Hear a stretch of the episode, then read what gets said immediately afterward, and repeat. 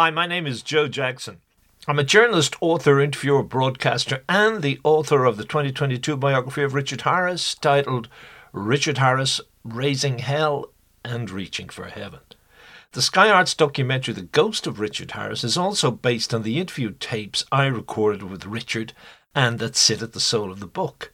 And I myself am interviewed in the film and one of its associates producers. Sadly, even though my book was a bestseller in Ireland and is available still from Amazon, Barnes & Noble, etc., it got relatively limited distribution globally. And I have to say, purely out of respect to the memory of Richard, that some of the key elements of the book, and indeed some of the seminal aspects of Richard's character, were left unexplored in the film, such as the relationship with his father, and the spiritual quest that dominated Richard's life from at least 1990 until his death in 2002. I've made various podcasts trying to offset this imbalance, but what follows is probably the best interview I did about the book. It was done with one of my former peers in RTE, who, incidentally, I'd never met until this point, and who is widely and rightly regarded as one of Ireland's best broadcast interviewers. Miriam O'Callaghan. We talked about far more than Richard and his father and Richard's religious quest, and I have to say that the response to this interview in Ireland was quite astounding. Richard Harris Raising Hell and Reaching for Heaven is still available as a hardback, though not for long. It's nearly sold out, and at this point, the autumn of 2023, there are no plans to have it published as a paperback. And it's available as an ebook from various outlets. Or you can just read some of my articles about Richard on my website, joejacksoninterviewer.com. But for now, Miriam and Joe. Richard Harris was perhaps the greatest actor this country has ever produced. He was also a Grammy award winning recording artist and a published poet. He also, however, had a fearsome reputation as a drinker and a womanizer. He once said of himself, I have always played a double game, one in public, the other in private. Well, towards the end of his life, in a series of extended interviews, he told his story to his friend, the writer Joe Jackson, who has condensed their conversations into his just published book, Richard Harris, Raising Hell and Reaching for Heaven. And Joe Jackson joins me now in studio. Morning, Joe. Hello, Miriam. Yeah, great read. Listen, you might begin by taking us back, if you will, to Richard Harris's early life in Limerick. Tell us a little about his family and where he grew up. Uh, he was born and raised in Overdale, though an interesting thing he told me that hadn't been revealed before. And he was as interested in probing his own psychology and psyche as I was. As I was. And he said that he was one of, and I talked to his brother Noel, who's the remaining, the only remaining sibling recently, and he didn't know this. Richard said he was the only member of the family who wasn't born at home because one of his sisters was ill, so he was born in an aunt's house, and he was left there when the mother came back home, obviously to take care of the other children. He was one of eight. So he said, I wonder if that added to my restlessness. Mm. And because he bought houses and sold them, and he, he had houses and he lived in a hotel. So he says, nobody can know but I wonder was that part of my history and my psychology. So, as I say, he was part of a family of eight in Overdale in Limerick, and uh, he made some interesting observations to me the very first time we talked about this. I know a Dory Previn song called uh, I Smiled and Smiled and Smiled to Please My Father. And it was about how she danced to catch the attention of her mother and smiled to please her father, or whichever it was. And I said to him, Do you feel you did a tap dance for your parents from an early age? And he picked up on it immediately. Mm-hmm. And he had the feeling that he was the favourite child, and they all were when you're born. But when the next one comes along, you slip out of the spotlight. Because he always said he was the outsider in the family. So Noel says not so. But Richard felt that way, and if he felt that's mm. that way, that's what he was shaped upon. He was a good rugby player, but his career in rugby it came to an end, didn't it? Yeah, he, it came to an end because he got TB when it was rife in the country, and he was confined to his room. And to me, the most interesting aspect of that is, and I think it was a truth he revealed to me the first time we talked, he lost faith in people because friends stopped calling. Now, he said he understood that they would say, Oh, I've worked all week. I want to go out Saturday night. I don't want to sit with this sick guy. Mightn't we catch TB if we sit in his room? The window's never open. Mm. So slowly he felt all the friends disappear. And as they disappeared, he withdrew into himself. He discovered Stanislavski. He read Shakespeare. And that's where the, he had uh, he performed on stage in, in Kilkee, but he became serious about acting at that stage. And to go back to the previous point where he felt like the middle child mm. left out, he admitted to me at one point that he believes he became an actor to get his mother and father to basically say, We have a child called Dickie. That's him there. Look, up on stage. We're proud of him. Mm. So I think that was the part of the impulse that drove him forward. But he couldn't become the rugby player he longed to be. But being born and raised in Limerick, being a rugby player, winning a few matches, being part of what he called a tribal city, being a fighter, being, you know, uh, parish against parish, them against any county outside, them against every other country if they fought. That was a huge part of his fighting nature, and people never got that. He was a, he was a fighter from the moment before he left Ireland. So when he went to England and created havoc, we could have said, "Well, what's news?" And isn't it true, Joe, that his love for rugby and his passion for Munster rugby in particular, he is it true that he did say he'd have given up all his awards in acting if he could have played once for Ireland? Well, yeah, yeah, um, yeah. When I heard him say that, right, yeah. I remembered another quote he made where he was always criticised for giving up the theatre, and and in, particularly in London, it would be why didn't you do Stratford? Why didn't you do Shakespeare? Why didn't you do legitimate theatre for your life? And Richard said to me a year before he died, he said it was easy for them to say say that. He said he was offered Oedipus Rex at Stratford, and he said, I turned it down. He said, I would have gotten only £500 a week. How am I going to keep my family alive on £500 a week? So I think the idea of being a, a rugby player for a specific amount of years, as opposed to getting 12 million for the Harry Potter movies at the end, I think there's a bit of self romanticizing in that. I don't know that he, he loved it with a great you. passion. But I don't know that he would have given up the Hollywood and all the stuff for, the, for, for that. He spoke to you, didn't he, Joe, about the death of his sister Audrey, and I suppose how big a wrench do you think her death was in his young life, and what happened to Audrey? Cancer. Okay. And how old were they? Would she have been? 21. Okay, wow. Donogh O'Malley. She was she was engaged to Donogh O'Malley at the oh, time. Wow. That had more of a rupture in Richard's psyche than even his sons realised or his family realised because I don't think he talked about it too often. You know, I was the associate. You had uh, Jared Harris on, and I thank I thank mm. you for the comment you made on there about my journalism. Uh, but um, the, what they left out of the film, they had this thing where Richard said he loved drinking because mm. he, he enjoyed it, and I wasn't running from anything. That was his line. And I said to him, Look, Richard, a lot of us regard excessive indulgence in sex, drugs, and drink as spitting in the face of death. He, he said that his behaviour patterns were dictated largely by his ever constant awareness of impending doom and death. And he said it was when his brother Jimmy died in 1996. And he said, I went back to the Mount St. Lawrence Cemetery in Limerick. And for the first time in 50 years, I went down into the family tomb. And he said that when Audrey died, when he was 15, he immediately got a terror, not just of death, and not even specifically of death, but of being buried under the earth. So he said that for the rest of his life, now think of this image of Richard Harris, the boozing brawler fighter who'd kill you with a headbutt. Whenever he went to even the funeral of his mother or father, he hid behind a tree he he determined at the end that he would not be buried in the family tomb. And I know people in Limerick are upset by that. Someone recently told me that one of his old friends went to the tomb and said he's not there and cursed the family and said, Why am I going? Richard didn't want to be buried in the family tomb. He wanted his ashes scattered. To where I think it may have been in Kilkee and in the Bahamas. But that, that's, that's how profound an influence. He also, and it's another point you mentioned at the start, at that age of nine or 15, he wrote two beautiful poems about his parents.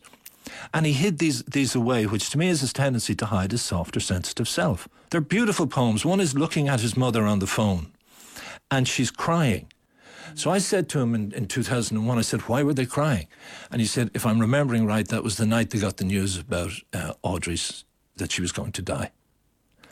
So he that's how so that's how sensitive he was at 15 and that goes against the entire image. And you, you sorry you quoted at the start I lived a double life. Mm. That that was a quote from his poetry book. And he was basically saying the double life is the public image you have of me, but the real me is in this book. And I read that book when he released it. And that's when I got the sense this man is way darker of heart than I've ever heard. Did you like him? I did, yeah. I mean, I also hated him. He was a very, you know, he he was he could be hugely narcissistic. And he, I remember joking to him. I said, Richard, uh, when he wanted me to go to the Bahamas and work on his book, I said, Richard, if I was in the Bahamas and I dropped dead on the beach walking with you, you'd say, you can't die yet, Joe, not until you finish my book. and he said I probably would. So there was that element of entitlement about him and the way he, he, he would get very angry if things didn't go his way. And he and I nearly came to blows, not just the first time we met, but subsequently when he'd try and coerce me into putting things in the Irish Times or whatever, and I'd just stand up against him. So there was that side of him. And he had an attitude to women that I found totally re- reprehensible. And I told him that from the outset. I said, How do you feel, you know, being regarded as a dinosaur? And he joked, I'm not that old. And I said, You are in terms of your attitude to women. And because I'd heard these quotes he made in the 70s women should have thoughts and not be allowed to express them. But did he really believe that? Uh, there was a part of him because when I talked to Jim Webb about him after that, the singer songwriter. Oh, yeah. sorry, the, yeah, the yeah. singer songwriter who had written MacArthur Park with Tramp Shining yeah. and and who had a very close relationship with him for a number of years. He said after the divorce with Liz, Richard was going through his misogynistic phase, and that's when he made those comments. Okay. So there was aspects of him at that level that I thought these are really ugly. Was he proud of his performances as an actor? He began, didn't he, in The Quare Fellow? Is that is that, that how his that was one was of his, breaks? That, that was break? yeah, that was one of his breaks in, in UK theatre. But I mean, the, the, the first film break was The Sporting Life. Mm-hmm. I mean, that's where everything coalesced, and he became, he was recognised nationally and internationally and he won a Cannes fil- a film award he as was best brilliant actor. In that. I think that's a staggering film. Mm. I looked at it again recently, but you, if you look at it again, I have an entire chapter on it. It's called "The Sporting Life Revisited" in the book. If you look at it again and you realise now we know Lindsay Anderson, the director, was in love with him. There are a lot of resonances going on in that film that lot, people would not have noticed at the time. So, so it's fascinating to watch it now, knowing that history. But he was super. I think that, was, and he said to me, he made seventy films films, and he said at the end, he said, "Joe, I've done six films I'm proud of, and certainly The Sporting Life was one of them." He thought it was one of his best was performances Was he proud ever. of the field? Very proud of the field. He you know? said to you, didn't he, Joe, as well, that you know he wanted to shape the bull his own way, kind of as um, a mythical epic hero of King Lear proportions, almost. Yeah, yeah. That didn't make John B. Keane very happy. you know, because Keane, and uh, there's, and there's a strong argument, and we had that about it. The play was originally about a community lying to cover up a murder. But Richard, because he had this fascination with playing King Lear, I, and I argued it with him, so I'm not saying anything I didn't put to his face. I said, You imposed King Lear on the field. So this this accounts for a lot of the battles they were having while it was being made. So I think uh, Richard did see uh, the Bull McCabe as my King Lear. Yeah, well, but he also worked brilliantly, of course. It, it, well, it, to, it totally was, but there, but Keane did say to him that he turned it into a one-person tour de force as his goodbye to cinema, and wasn't happy that he and and someone like an, art, an actor like Patrick Bergin once said to me, uh, Harris fractured the field with his ego because he wanted it to be all just about the Bulls' tensions. I don't agree with that. I think his sensitivity in that scene by the window and just and his power when he erupted there you have Richard Harris, the two sides of him on film.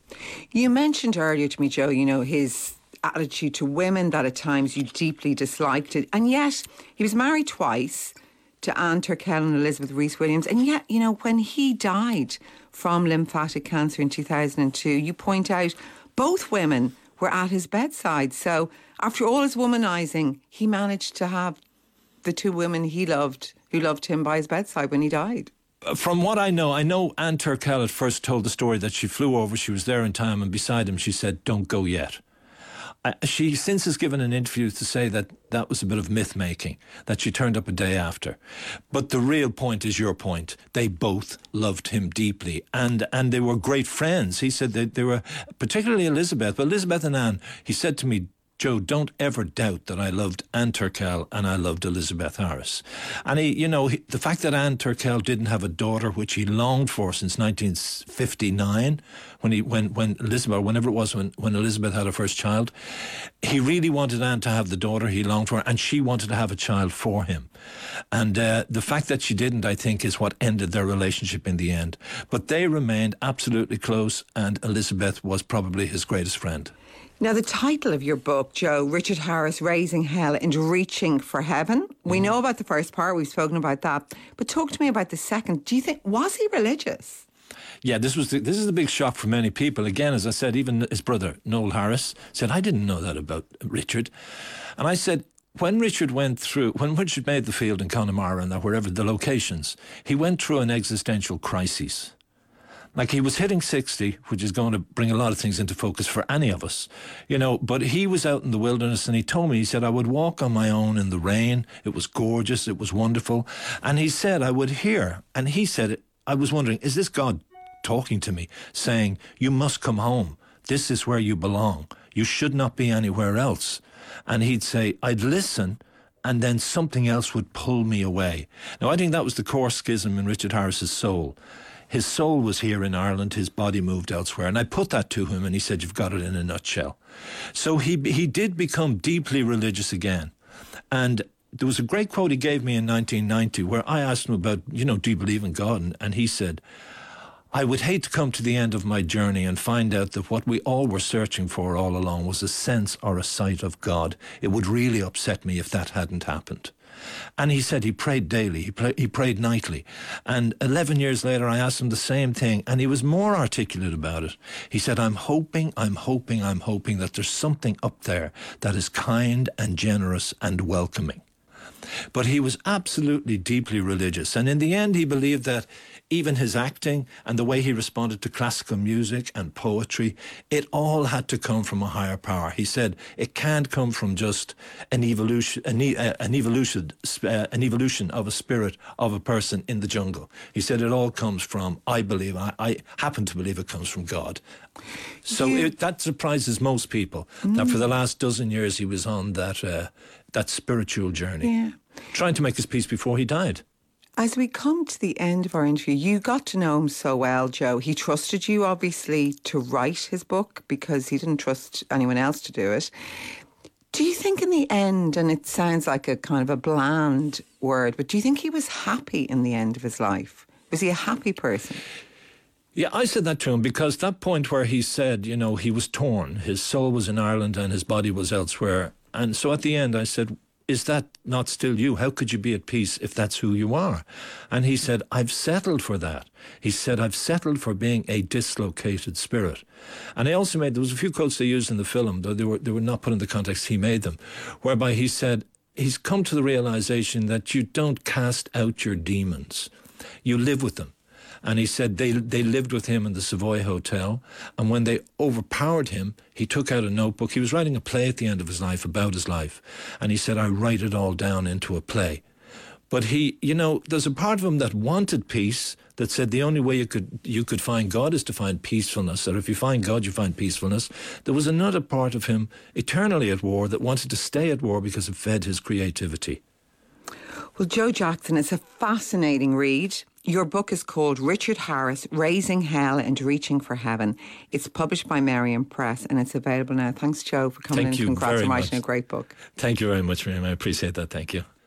Hi, Joe Jackson here again. I thank you for listening to this edition of the Joe Jackson Interviews podcast. As I say, my book, Richard Harris Raising Hell and Reaching for Heaven, is still available, albeit not for long, from various outlets as a hardback and will continue to be available as an ebook.